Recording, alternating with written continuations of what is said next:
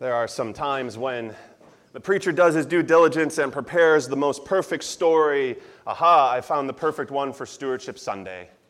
And then the spirit of the congregation changes it in an instant. I feel like I could take a knife and cut through the gratitude and joy of this place this morning, even though it is mixed with some tears. And it has reminded me of a story that is, has everything to do with Stewardship Sunday, but also has nothing to do with Stewardship Sunday. It's a story I've told to some groups in small circles before. It's the story of my first time at a Unitarian Universalist congregation. I'll try not to cry during it. but hearing people share their own stories reminds me of my story, and some of you might remember this. I remember that my best friend in high school um, had previously invited us, and we, you know, I had just come out to him as an LGBT youth, right? And that was very hard, even in the early 2000s. And I know some of you are like, well, I came out in the 70s, it was even harder. Oh, yeah, it still is hard today for many people. And he said, You need to come to my church. You will find the place that you need. You'll remember in the late 90s and early 2000s, there were not many churches that were opening, open and affirming to LGBT people uh, nationwide, if not worldwide. And I remember driving up to that church and seeing the little simple English stone building, a beautiful building, very simple. Rumored to be an early Frank Lloyd Wright project when he was an apprentice, though his name was never attached to the designs. But you could see early Frank Lloyd Wright in it. And he walked up into the place and it bursted open with this warm wood, much like this place does every single Sunday. It was very simply adorned a tree of life sculpture, white leaves spread across the backdrop. Oh, this is feeling familiar.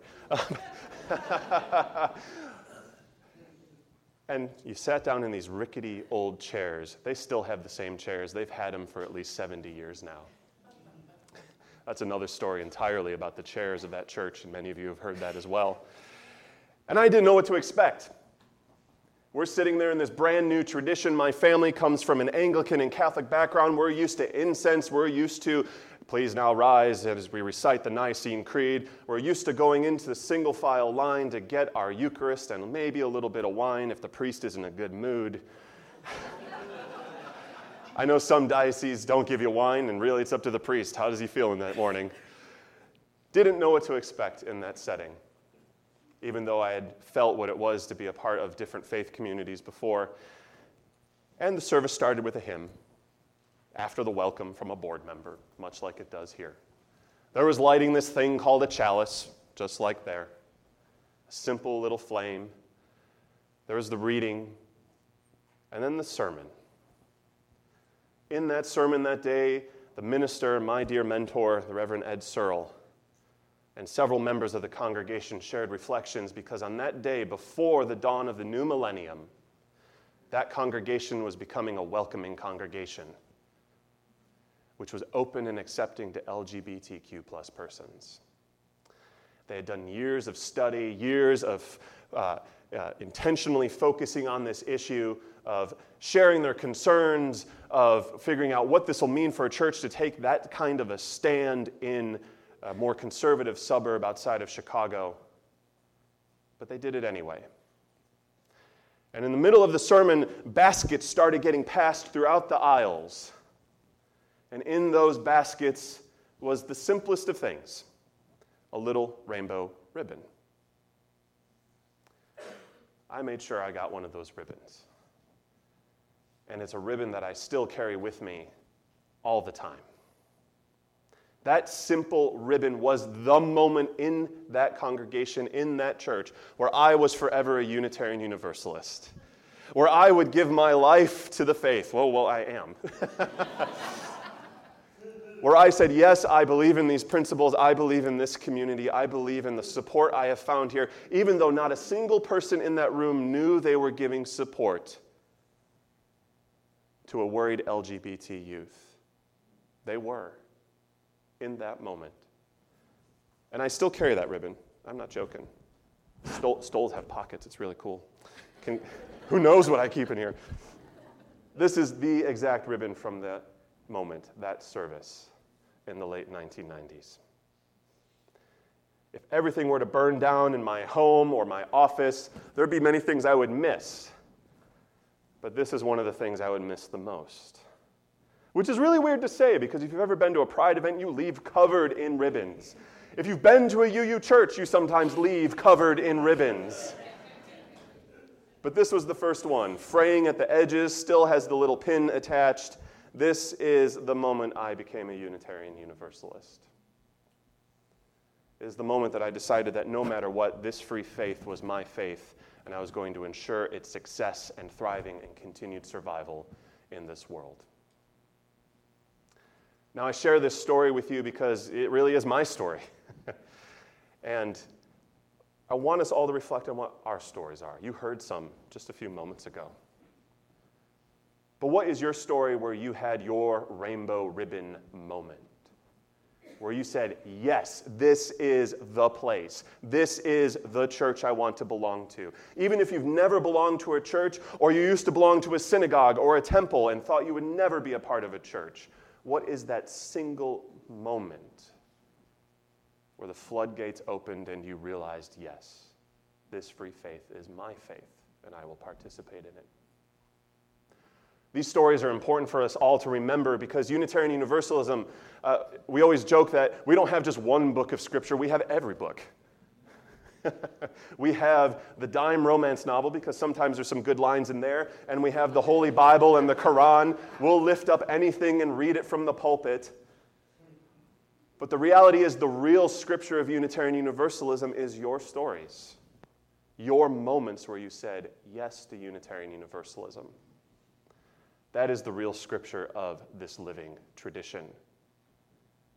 It's telling our stories, it's remembering those stories, it's letting them well up and feeling joy or sadness, bittersweetness, whatever that was, and saying yes again and again and again. I want us to remember these stories because it is Stewardship Sunday. It is Canvass Sunday, Money Sunday. It's the Sunday some people go, oh, the preacher's going to talk about money and he will not stop.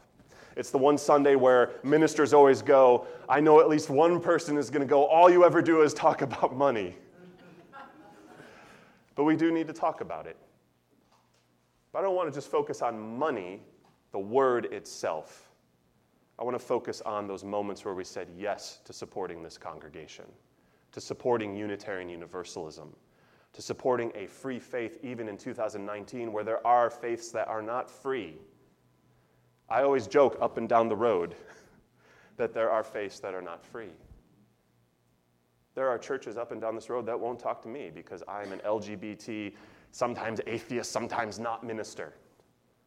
There are churches up and down this road that would not honor your worth and dignity and who you are. But I want us to celebrate what we do find here the good and the right and I think at the end of the day, it isn't just about remembering those stories, it's about remembering the soul of this community. Now, some folks are going, what does a UU minister mean by soul? I don't mean Casper the Friendly Ghost. I don't mean some ethereal thing that's floating out there. I remember that I, what I mean is that feeling. That feeling where you did indeed say yes. Where you did remember that our values meant something to you to keep coming back day after day after day. That the seven principles, that the six sources, that whatever our covenant of right relationships, whatever you hear from Emerson, Thoreau, Maya Angelou, whoever we're reading, whatever songs we're singing, whatever beautiful songs our musicians are giving us every single Sunday, the gifts that our worship associates give us with their voices and their talents, the gifts that every single one of you contribute to this community the soul of this community are those things real and present and here.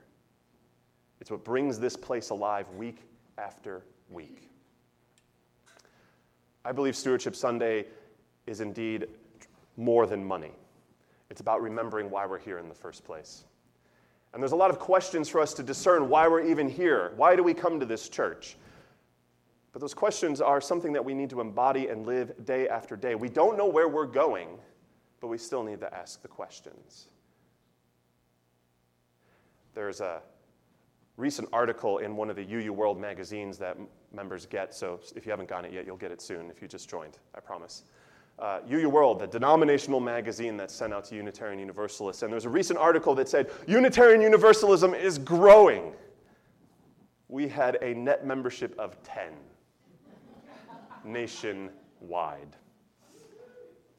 And then someone at the UUA, whose name I'm forgetting, um, I think it was Carey McDonald, went on to say essentially, this is a make or break moment for Unitarian Universalism. We are finally deciding if we're going to live out our values of justice and equality and inclusion and diversity, and not just agree with them intellectually, but do something about it in the community and in the world.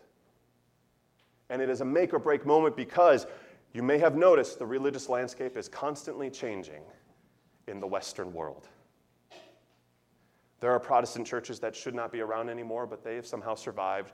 They're going bankrupt. Their churches are closing. They're holding on for dear life. And it is finally starting to visit upon Unitarian Universalism. And I don't say that for us to be scared, to circle the wagons and guard what we have. It's an opportunity for us to live more deeply into our values, to live more deeply into those stories that said, Yes, this free faith is mine. This make or break moment is visiting upon Unitarian Universalism.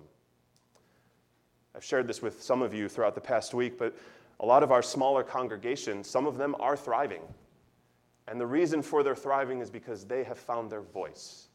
They have found the reason that they need to be there week after week. They have done the work of vision and mission, and they are living it day after day. And yet, there are still some smaller churches that are not thriving. There's some that have closed their doors 10 years ago because they're afraid, because they don't want to talk about the unknown future. And I truly believe that one day that reckoning, it may be already, is going to visit upon churches this size, our mid sized churches. That moment where we either say, This is who we are and we are taking it with us, or we can rally the wagons and be afraid and be irrelevant. That's really what it is about. I know we have a long name, 11 syllables long, and some people are like, what? Oh, God, Unitarian Universalism. Some of you say, you know, unity, universalism, universal unity. It gets, it gets confusing. But it truly is about remembering that soul again, that moment, that rainbow ribbon moment for each and every one of you. That is what will make us relevant today and tomorrow, is remembering why we are here again and again. And we need to ask ourselves several questions as we start to look. You know, we have these lovely yellow pledge cards that are asking you what you're going to pledge for the year. Uh, we collect every Sunday. We're always asking for volunteers. We're trying to figure out what you want to do for this community. That's the right question for us to be asking. Um, but the real questions that we need to hold as a community is why do we choose this place? Who do we serve? What are we going to do about it? Those are the main questions we need to be asking. Now, the first one we've started talking about that. Why did we choose this place? We all have our own stories. But the next one, who do we serve? That's a huge question. Do you serve me, the minister? No. That's not how we function, though I am a UU, and this will always be my home. Do we just serve those people that have stumbled upon this congregation this Sunday morning? Well, yeah, but who else do we serve? We serve every single person that has never found a safe place within their congregations or their faith tradition. They might not be here in this moment, but we serve them. We serve every LGBTQ questioning person who's afraid to come out in central Kentucky because there are many teens in Kentucky that are afraid to come out. My husband and I were recently talking with a foster agency about fostering or adopting. And what we learned is that the majority of teens that are adoptable and have no homes are LGBT in Kentucky. We serve those populations as well. When we say we're committed to diversity and inclusion, we serve everybody that doesn't look like us and everybody that does look like us. And it's not about going there and having them educate us, it's about showing up and saying, What can we do? How can we be of service? how can our values make an impact in this moment? And that final question of what are we going to do about it? Are we relevant today and tomorrow and in the days ahead? That's a question that you all need to answer. Sometimes we look to ministers for the answers, but you, you ministers, don't always have the answers. We're good at questions. The challenge for all of you today and in every day from here on out is first, tell your story. Why are you here? Why have you said yes? But also, how are we going to be relevant today and tomorrow as well? And so now is the moment for us to make our commitments Many of you have these lovely little yellow cards. I have mine already filled out, which I forgot to do last year, and our stewardship chair was eager to grab. And we have many extra yellow cards. The theme for this stewardship Sunday, uh, stewardship season is For this we live. From you I receive, to you I give, together we share, and from this we live. What do we live for? What will we continue to live for? Your gifts will now be gratefully received.